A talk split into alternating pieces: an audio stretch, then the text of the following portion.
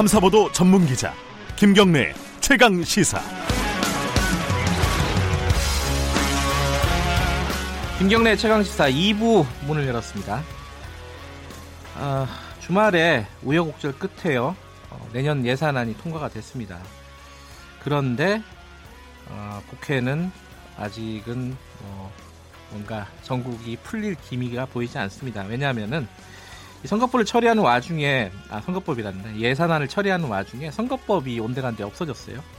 그래서 이정미 정의당 대표하고 손학규 바른미래당 대표가 지금 단식 농성에 들어가 있습니다. 벌써 5일째입니다. 이거 어떻게 풀어야 될까요, 선거제? 이거 굉장히 중요한 문제인데 우리 미래를 위해서는요. 이게 뭐 별로 실마리가 보이지 않는 상황입니다. 단식 농성 중인 정의당의 이정미 대표 연결해 보겠습니다. 이정미 대표님 나와 계시죠? 네, 안녕하세요. 예, 제가 안녕하세요라고 묻기가 좀 그래가지고 굉장히 추우시죠 지금? 아 그래도 실내이기 때문에 그렇게 네. 생각하는 것보다 많이 춥지는 않습니다. 예. 5일째면은 굉장히 지금 좀 힘, 많이 힘드신 상황일 텐데 체, 체력적으로요 어떻습니까? 예, 아직 견딜만 합니다. 네. 지금 주말 사이에요. 어, 저 더불어민주당이나 자유한국당 쪽 양대 정당 쪽에서 뭐 누가 방문을 하지 않았습니까 혹시? 어, 어제 김병준 어, 자유한국당 비대위원장이 왔다 가셨고요. 네. 그 당일날 예산안을 이제 강행 처리할 때 네. 그때 네. 홍영표 원내대표님하고 아. 어, 그 김성태 원내대표님도 오셨고 어저께도 왔다 가셨습니다. 아, 네. 예. 왔다 갔다 하시면서 자주 들으시긴 하고 하는군요, 여러분들이. 네. 지금 옆에 손학규 대표님도 같이 농성 중이신가요? 예, 예. 음, 그렇군요. 자, 일단은 어, 총론부터 좀 들어볼게요. 자, 선거제도 관련해서 합의를 하면서 예산을 처리하자라고 어, 야 3당이 주장을 한 거잖아요. 네. 어, 그거 없이 지금 선거제도와 관련 없이 예산안을 강행 처리했는데 두 큰 정당이요. 이 부분에 대해서 총론적으로 어떻게 받아들이시, 받아들이시는지 말씀 좀 해주세요. 어, 선거제도도 사실 예산안 만큼이나 시한이 네. 있는 문제이기 때문에 이번 정기국회에 꼭 함께 처리해야 된다고 저희들이 주장을 했는데 네. 결국 그 선거제도 없이 야삼당을 패싱하고 예산안을 강행 처리를 했습니다. 근데 제가 좀 더 참담한 거는 네. 그렇게 민생을 지켜야 된다고 주장하면서 어, 이 예산안을 강행했던 결과가 이러려고 어, 그렇게 양당이 밀어붙였는가 싶을 만큼 너무 놀라운 결과였습니다. 예를 들어서 네. 복지 예산 1조 2천억 다 삭감하고 그 돈을 고스란히 어, 지역 SOC 사업 예산으로 돌려서 어, 그 내역도 보니까 그 양당 지역구에 예산 잔치를 벌린 것과 똑같은 네. 이런 결과를 만들었더라고요. 그러니까 결국은 그 선거제도 개혁 때문에 민생을 어, 제대로 그 반영할 하지 않으면 안 된다 이러면서 이제 밀어붙인 결과가 결국 민생도 제대로 보살피지 못한 그런 음. 결과였다는 점에서 정말 참담한 마음이 듭니다. 그 와중에요. 이거부터 지금 뭐 여쭤보고 가야겠네요. 예산안 말씀을 하셨으니까 국회의원들 세비 인상이 이루어졌어요. 지금 뭐 몇 퍼센트인지는 약간 논란이 있지만은 어쨌든 네. 사무처에서 밝히는 거는 1.8% 2년 연속 네. 인상인데 그 전에는 꽤 오랫동안 동결돼 있었잖아요. 네. 어떻게 보십니까? 그 뭐 의원 입장일 수도 있고 지금 농성하시는 분 네. 입장일 수도 있는데 어떻게 생각하세요 이 부분은? 이게 이제 양당 그 밀실 소소위에서 결정이 된 것인데요. 저도 네. 참 놀랐습니다. 특히나 이번 예산 삭감 내용 중에 어, 생활이 어려운 기초생활수급자 노인분들에게 어, 생활비를 그 줬다 뺏는 기초연금 10만 원을 보전해주자는 안조차도 삭감이 됐단 말이죠. 네. 어, 사실 뭐 그 1.8%가 1년에 180만 원이라고 하지만 이것은 국민들한테 정말 면목이 없는 일입니다. 네. 지금 어, 여러 가지 정치적 상황들을 고려할 때, 뭐 자연 인상분이라고 하더라도 국회의원들이 결의를 해서 올해 어, 세비 인상은 동결하자 이런 결정을 할 수도 있었는데, 네. 어, 이런 부분들은 고스란히 챙기면서 어, 정말 그 가난한 어, 노인 어르신들 10만 원은 못 챙겨주고 이런 것 때문에 국회가 계속 지탄을 받을 수밖에 없지 않나. 아, 이 문제에 대해서 어, 정말 국회가 이번 예산 처리 과정에 대한 깊은 자성이 필요하다고 생각합니다. 네, 그 예산안 얘기는 여기까지만 하고요. 일단 오늘 어, 연결한 거는 사실 선거제 때문에 연결을 한 거니까요. 네. 자, 민주당에서 홍영표 원내대표가 이런 얘기를 했어요. 어, 앞으로 정개특위 논의에 적극 참여할 거다. 그리고 지금 야3당 합의한 바에 민주당도 100% 동의한다. 이 말 어떻게 생각하십니까? 믿으십니까? 어, 일단 네. 집권 정당의 원내대표께서 그렇게 말씀하시면 안 됩니다. 어떤 부분이? 동의하고 참여하는 예. 것이 아니라 예. 더 주도하고 설득하고 합의안을 만들기 위해서 음. 가장 큰 책임을 져야 되는 것이죠. 네. 어, 자유한국당하고 입장이 달라가지고 합의가 안 됐다 이렇게 얘기를 하시는데 자유한국당도 마찬가지입니다. 그 거대 양당이 종부세 같은 것을 기존 안보다 후퇴하는 데는 15분밖에 안 걸리는데 왜 선거제도를 자, 어, 더불어민주당의 당론인데 이것을 네. 자유한국당 설득하는 데는 그렇게 미온적인지 이 문제를 말씀을 드리고 싶고요. 네. 또 앞에서는 다 동의한다라고 얘기를 하시지만 이번 과정에 야삼당이 극도의 불신을 갖게 된 게 어떤 것입니까? 그 뒤에서는 어, 홍영표 원내대표께서 본인의 페이스북에다가 선거제도 개혁 요구가 국회의원 밥그릇 지키기다 이렇게 폄하를 했습니다. 어, 그리고 뭐 전직 원내대표님들도 그 방송에 나가셔가지고 네. 이 일은 잘 진행될 수 없는 일인 것처럼 그렇게 얘기를 하십니다. 음. 이렇게 어 제가 뭐 이 두 분만 말씀드렸지만 개별적으로 민주당 의원님들 만나보면은 아 이거 잘 되겠어? 어 대통령의 공약이고 집권 정당이 그 공약을 실행하기 위해서 최선을 다해도 모자라는데 이거는 좀 되기가 어려운 일 아니냐라는 식으로 부정적인 자락을 깔고 그 책임은 자유한국당에게 떠밀고 이렇게 해가지고 대통령의 어떤 공약이 제대로 실현될 수 있을까요? 저는 이 점에서 어, 대통령과 그리고 당 대표께서 명확하게 이것은 반드시 어, 추진해야 될 일이라고 하는 것에 대한 강력한 의사를 표명하고 어, 집권정당 내부의 혼란을 수습하는 것이 굉장히 중요하다고 봅니다. 그러니까 홍영표 원내대표가 어, 정개특위 논의에 적극 참여하겠다라는 정도의 말은 지금 상황에서는 100% 믿기는 쉽지 않다 이런 말씀이신 거죠 지금? 네, 강력히 이것을 언제까지 합의를 이끌어내기 위해서 최선을 다하겠다고 말씀을 하셔도 부족합니다. 지금 근데 민주당 얘기부터 해보면은 민주당이 연동형 비례대표제가 공약이니 아니니 뭐 이게 논란이 좀 있었잖아요. 그 부분은 정리가 됐죠? 공약인 것으로 어떻게 보세요? 네, 그 의원님들 사이에서 여러 가지 이제 혼란이 있으셨는데요. 네. 어, 민주당과 그 이전 그 19대 때 어, 문재인 대통령께서 당대표 시절부터 했던 모든 팩트 체크가 다 돼 있습니다. 사실 네. 그것 때문에 너무 많은 시간을 허비를 했는데 결국은 어, 독일식과 같은 연동형 비례대표 제도를 어, 더불어민주당은 권역별로 명부를 짜서 진행한다. 이것이 팩트입니다. 그렇기 음. 때문에 연동형 비례대표제를 기본으로 하는 것이 어, 더불어민주당의 당론이라는 것이죠. 자유한국당은 좀 어, 다른 부분에서 지금 좀 걸려 있어요. 이 선거제도 개편이 왜냐하면은 소선구제보다는 지금 도농복합이라는 얘기를 꼭 넣어야 된다라는 분위기가 좀 있더라고요. 보도를 보면은 이 네네. 부분은 어떻게 좀 합의가 가능한 부분입니까? 어떻습니까? 어, 일단 김성태 원내대표께서 임기가 얼마 남지는 않으셨지만 네. 어, 연동형 비례대표제에 대해서 원칙적으로 합의를 한다, 동의하고 동감한다라고 말씀을 하셨기 때문에 어, 이 연동형 비례대표제의 선거 개혁 취지를 네. 충분히 네. 납득시키는 과정들이 필요하다고 봅니다. 이것이 어, 자기 당의 의석수가 어떻게 변화하는가보다 더 중요한 네. 전체적인 정치의 신뢰도를 높이기 위한 제도 개혁이라고 하는 방향성 속에서 어, 자유한국당도 충분히 설득해 나가는 과정들이 필요한데 이게 도농복합형을 얘기했기 때문에 저쪽이랑 의견 차이를 좁힐 수가 없어. 그렇기 음. 때문에 선거제도 개혁이 안 될 거야. 이렇게 논의를 끌고 가는 거는 이거는 뭐 선거제도 하지 안, 말자라고 하는 것이 되기 때문에요. 어, 인내를 가지고 그 충분히 이 내용들을 앞으로 상의를 해 가야 된다고 봅니다. 근데 이게 연동형 비례제라는 게요. 결국은 이제 어 정당에 주는 표 그대로 의석을 어 주겠다는 거잖아요. 네, 네. 그러면은 지금 어 거대 정당인 이 더불어민주당하고 이 자유한국당 같은 경우에는 이 21대 총선에서 좀 만약에 연동형 비례대표제가 전면적으로 도입이 된다 그러면 손해 볼 가능성이 좀 있지 않습니까? 그래도 아, 제가 이 문제를 지금 네. 말씀드렸던 게요. 어, 이 연동형 비례대표제는 손해를 보고 이득을 보는 문제를 보시면 안 된다는 겁니다. 네. 매번 총선 때마다 52%의 사표, 국민들의 정당한 민의가 의석수에 반영이 되지 못했던 불공정한 선거제도였다는 것입니다.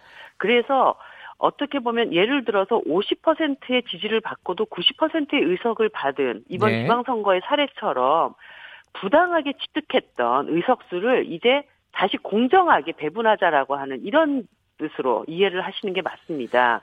아, 물론 어, 기존의 거대 양당이 소선구제 때문에 네. 부당하게 더 많은 이득은 취해왔죠. 그걸 당장 내려놓기는 힘드시겠죠. 예. 하지만 국민들의 입장에서는 아니 내 민의와 국회 의석수가 왜 이렇게 뒤틀려 있냐.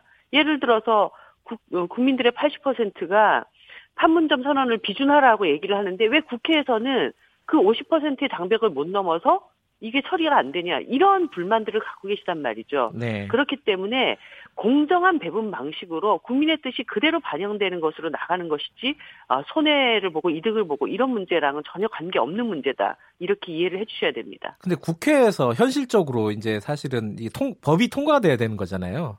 그러니까 네. 양대 정당을 어찌됐든 설파 설득하고 양대 네. 정당이 좀 머뭇거리는 부분을 돌파해 나가야 될 텐데 이게 네. 현실적으로 어떻게 가능할지 이 부분이 좀 그림이 잘 안 보여서 여쭤보는 거예요.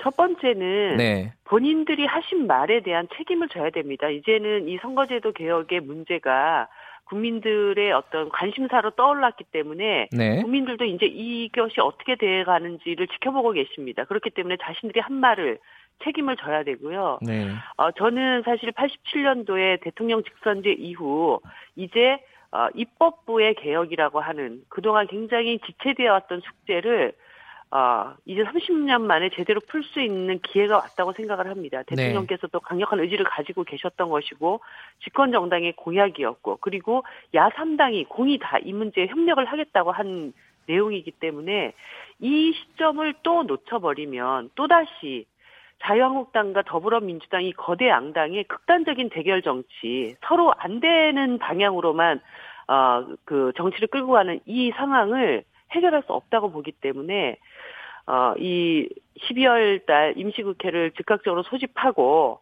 정치개혁에 관한 안을 정개특위안에서 합의할 때까지 네. 단식 노송을 풀지 않고 계속 싸워갈 생각입니다. 민주당하고 한국당이 지금 머뭇머뭇 거리고 있는 상황인데 정의당 입장에서 보면요, 음, 두 정당 중에 어, 어디가 더 밉습니까? 아, 믿다고 얘기하면 사실 더불어민주당이 더 믿죠. 자유한국당은 연동형 비례대표제가 원래 어, 당론이 아니었다가 예. 그래도 그나마 연동형에 대해서 이렇게 고려하는 듯한 제스처라도 취하고 있는 것인데 물론 뭐 예. 뭐그 속내야 또 들여다 봐야 되겠지만 예. 더불어민주당은 이것이 자신의 강력한 당론이었고 대통령의 의지였는데 네. 이 부분이 되네 안 되네 이루고 계시니까 사실 그런 알겠습니다. 마음은 훨씬 더 뭐 더불어민주당에게 많이 듭니다. 이번 주에 더불어민주당 의원분들 중에 한 분 연결하면 제가 꼭 여쭤보겠습니다. 밉다고. 네, 네. 그, 아, 근데 의원 정수 문제는 어떻게 좀 접점이 찾아집니까? 이게 뭐 연동형은 뭐 다 연계되는 문제긴 하지만은 예. 이 의원 정수를 늘리는 부분에 대해서 국민들의 여론이 지금 또 세비 인상 때문에 더 안 좋아졌단 말이에요. 이거 어떻게 해야 됩니까, 이건? 그 이 연동형 비례대표제라는 좋은 제도를 도입하기 위해서는 네. 둘 중에 하나를 선택해야 됩니다. 하나는 지역구 의석을 줄이거나 네. 아니면 어, 전체 의석수를 늘려서 지역구 숫자 줄이는 것을 아, 하지 않거나 네. 둘 중에 하나거든요. 정의당은 둘 중에 어떤 것이어도 됩니다. 네. 지역구 의석을 줄여서 연동형을 하든 아니면 의원 정수를 좀 더 늘려서 지역구를 손대지 않고서도 연동형을 하든 어떤 음. 것이어도 되는데 어, 이 두 가지에 대해서 어떤 것도 어렵다. 네. 어떤 것도 해결책이 되지 못한다라고 답하신다면 그건 연동형 비례대표제를 하지 말자는 것과 똑같은 것입니다. 지금 더불어민주당에게 예. 이제는 이 둘 중에 어떤 것을 할 것인지에 대해서 명확하게 답을 내놓으셔야 된다. 이렇게 말씀드리고 싶습니다. 지금 어 그러면 이게 문제가 어느 정도 가닥이 잡힐 때까지 계속 단식 농성을 이어가실 계획이신가요? 지금으로서는? 가닥이 잡히는 게 아니라 해결될 때까지. 아, 해결될 때까지요? 네. 네. 그래서 어저께 문희상 의장님께서 전화가 오셨길래 네. 11일 날 자유한국당 원내대표 선출되면 12일 날부터 즉각적으로 임시국회를 좀 소집해 달라고 요구를 드렸습니다. 뭐 네. 임시국회 때 해야 될 일들이 많습니다. 이번 예산안 처리에서 제가 참 답답했던 건 자유한국당 요구는 다 들어주면서 유치원 3법 같은 것도 하나 못 얻어낸 거 아닙니까? 아, 집권 정당이. 예. 어, 그래서 이 유치원 3법 문제도 어, 임시국회에서 처리를 해야 되고 법관 탄핵 문제도 다뤄야 됩니다. 그리고 알겠습니다. 이 시기 동안 어, 정개특위가 매일매일 만나서라도 어, 선거제도 합의안을 만들어낼 때까지 단식을 이어갈 예. 생각입니다. 오늘은 여기까지 하겠습니다. 고맙습니다. 네, 감사합니다. 국회 로텐도홀에서 단식 농성 중인 정의당 이정미 대표였습니다.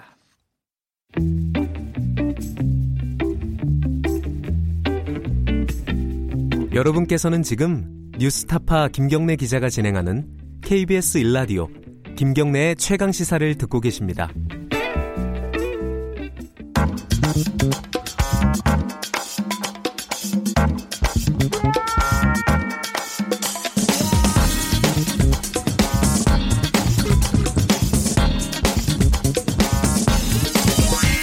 뉴스의 재발견. 뉴스 속 숨어있는 이면을 뒤집어보고 되짚어보는 시간입니다. KBS 저널리즘 J팀에 있는 최경영 기자 나와 있습니다. 안녕하세요. 안녕하십니까. 제가 제일 기다리는 시간입니다. 라고. 재미있는 시간입니다. 자, 어, 오늘 얘기는 뭐죠? 오늘 이야기는 네. 분양가하고 네. 인근 시세 아파트를 비교를 할때 우리가 보통 로또 아파트라는 말을 많이 많이 들었어요. 음. 로또 아파트가 진짜 로또 아파트냐? 음. 이게 뭐 뭐 요새 최근에 나온 기사들 중에 이런 게 있어요. 4억 로또 아파트다 이래가지고 음. 서초구에 있는 서초 레미안 리더스원인데 네. 이게 나중에 이 지난주 기사인데 미분양이 돼버렸어요. 아 진짜요? 예. 로또가 4억 로또라 그랬었는데 안 팔렸군요 로또가. 예, 3, 3개월 전부터 4억 로또 아파트라 그러다가 미분양 됐다가 그게 이제 자녀 가구를 26가구를 분양했는데 2만 3천 명이 몰려서 역시 로또 아파트다. 그러니까 이미 분양 이미 어. 분양을 한 거죠. 미분양된 음. 거를 이제 유주택자도 살 수 있게 이미 분양을 했을 때는 또 2만 3천 명 정도가 몰려서 역시 로또 아파트 로또 아파트다 이런 기사가 음. 많이 나와, 나왔습니다. 예. 안 팔려도 로또 아파트라고 하고 그렇죠. 게, 계속 로또 아파트 계속 로또 아파트인 거예요. 근데 실제로 나와도. 로또가 예. 아니라는 말이죠. 최 기자가 보시기에는 제가 보기에는 로또가 아닙니다. 특히 이렇게 4억 로또 아파트라고 단정적으로 한 3개월 전부터 조선일보가 계속 썼는데요. 네. 이거 곰곰이 보면 거의 사기예요. 과장 광고. 왜, 왜, 왜 그렇죠? 이유가? 이 보면 처음에 9월에 조선일보가 썼을 때, 예. 이 아파트가 15억대 중후반에서 84제곱미터가 전용 면적, 이게 그 정도에 나올 거다 이렇게 예상을 했거든요. 네. 그런데 실제 나온 모집 공고문을 보니까 84제곱미터가 5층 이상이 17억 3천만 원이었어요. 어, 그러면은 15억 중후반대에 나올 거라고 했으니까 한 2억 원 정도 더 높게 나와버린 거예요. 아, 분양가가. 17억 원이 넘어버렸군요. 그렇죠. 분양가가. 그러니까 분양가가 훨씬 아, 높았어요. 예. 예상보다 높았는데 10, 10월에 모집 공고문이 나왔는데도 11월 달에 계속 당첨만 되면 최대 4억이다. 인근 신축 아파트보다 뭐 3, 4억 원가량 저렴하다. 그래서 청약 수요가 몰렸다. 뭐 이렇게 계속 분석 기사를 내놨거든요. 아, 근데 결국은 또 미분양도 됐다면서요. 그렇죠. 이게 좀 황당한 거죠. 근데 실제로 네. 어, 3, 4억의 어떤 뭐랄까 시세 차익을 아, 이런 얘기 하긴 좀 뭐하지만 볼수 예. 있는 아파트가 아니라는 거죠. 이게 그냥 정확하게 보셔야 돼요. 이 네. 기사들이 패턴이 있는데 이 아파트를 가지고 어, 기준을 따져보면 인근 시, 아파트 시세 중에서 가장 최고가와 네. 이 아파트 분양가의 옵션가를 뺀 것들 아주 최저가를 비교를 해가지고 네. 그게 4억이다 뭐 이런 식으로 보도를 아, 하는 거예요. 약간 그 계산법에 뭔가 장난이 좀 들어갔다. 그렇죠. 거네요. 심한 장난이죠.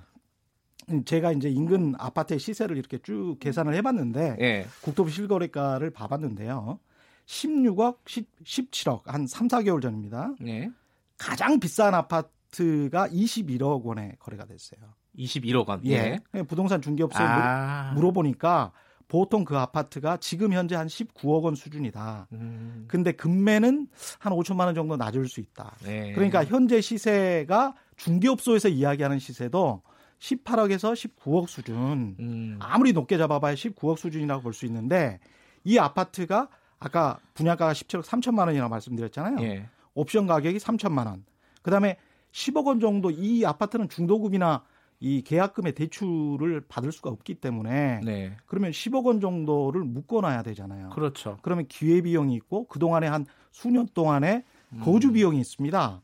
그러니까 이걸 다 따져보면 17억 3천만 원에 옵션 가격 3천만 원에 한 10억 원 정도 돈을 묶어놔야 되면 그거를 아주 최소로 잡아도 한 4, 5천만 원 들어간단 말이죠. 예. 그러면 그것만 해도 18억 원이 넘어가요. 음. 그러면 인근 아파트 금매 아파트를 사는 게 훨씬 나을 수 있는데 거기다가 말이죠. 이 이런 과정이 아파트 가격이 만약에 앞으로 떨어져 버리면 그렇죠. 그러면 지금까지 말한 그 4억의 시세 차익은 계속 아파트 가격이 유지되거나 오를 것이다라는 전제 하에 그렇죠. 나온 기사잖아요. 굉장히 낙관적인 전제 하에 나온 네. 기사인데 아파트 가격이 떨어지면 어떻게 될 것이냐. 이거는 전혀 계산에 안 넣는다는 거죠. 아파트 가격은 앞으로 무조건 오를 것이다라는 전제 아래에서 이렇게 단순 비교를 하는데 단순 비교도 굉장히 과장해서 과대 광고하듯이 길거리에서 사람들 호객 행위하듯이 이렇게 기사를 쓰고 있다는 겁니다. 이게 조선일보만의 문제가 아니고요. 그러니까요. 전반적인 패턴이에요, 이게. 약간 좀 뭐랄까요? 저도 기자니까 네. 약간 반성되는 부분이 있네요. 왜냐하면은 이게 가급적이면 그 시세 차익을 어, 많이 본다라고 지금 기사의 어떤 그렇죠. 주, 핵심을 잡아놨잖아요 미리. 그렇죠. 그러니까 비싼 거는 제일 비싸게 잡고 그렇죠. 싼 거는 제일 싸게 잡아갖고 그 그렇죠. 격차를 확 늘려야지 기사가 폼이 나니까 그렇죠. 일단은 그렇죠. 순수하게 생각하면은. 근데 예. 사실은 15억 원대 중후반으로 자신들이 아파트 가격을 그 예상을 해놓고 네. 17억 3천만 원 정도에 나왔잖아요. 예. 요새 기준층이 한 6층 이상으로 보는데 그렇게 나왔는데도 불구하고 계속 최대 4억 원 정도 시세 차익을 볼 수 있다. 이렇게 이야기하는 거는 좀 양심불량이죠. 제가 볼 때는 그렇습니다. 이건 좀 심하다.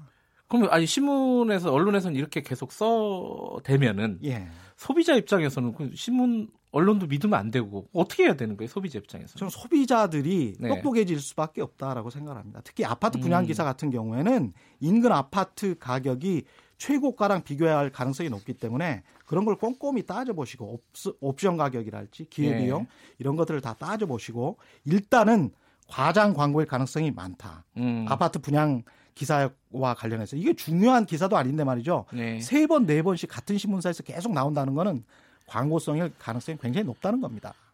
실제로도 기사가 아닐 가능성이 있구나라고 생각하면 되겠네요. 예, 일단은 예. 소비자 입장에서는 부동산 의심하고 보셔야 됩니다. 부동산 기사 볼 때는 예. 굉장히 조심해서 의심하고 봐라. 기사. 예. 오늘 여기까지 하죠. 근데 예? 이 기사가 인터넷에도 한국 언론 오도독이라고 연재를 하시더라고요. 예, 계속 연재하고 있습니다. 이런 어, 좋은 기사를. 나쁜 기사를 음. 발굴하는 좋은 기사. 라디오에서도 이렇게 하고 예. 인터넷에서도 하고 예. 일거양득을 하고 계시는군요. 예. 이 기사 자세히 보실 분들은 인터넷에서 어, 최경영 기자 검색하면은 한국 언론 오도독 검색해 주십시오. 고맙습니다. 여기까지 하겠습니다. 고맙습니다. KBS 어, 저널짐 제2에서 일하는 최경영 기자였습니다. 자, 2부는 여기까지 하고요. 3부에서는 윤여준 전 장관님 시간 마련되어 있습니다. 보수의 품격. 그리고 지금은 을밀대 안진걸 소장도 나오게 됩니다. 자, 3부에서 다시 뵙고요. 일부 지역국에서는 해당 지역 방송을 보내드립니다.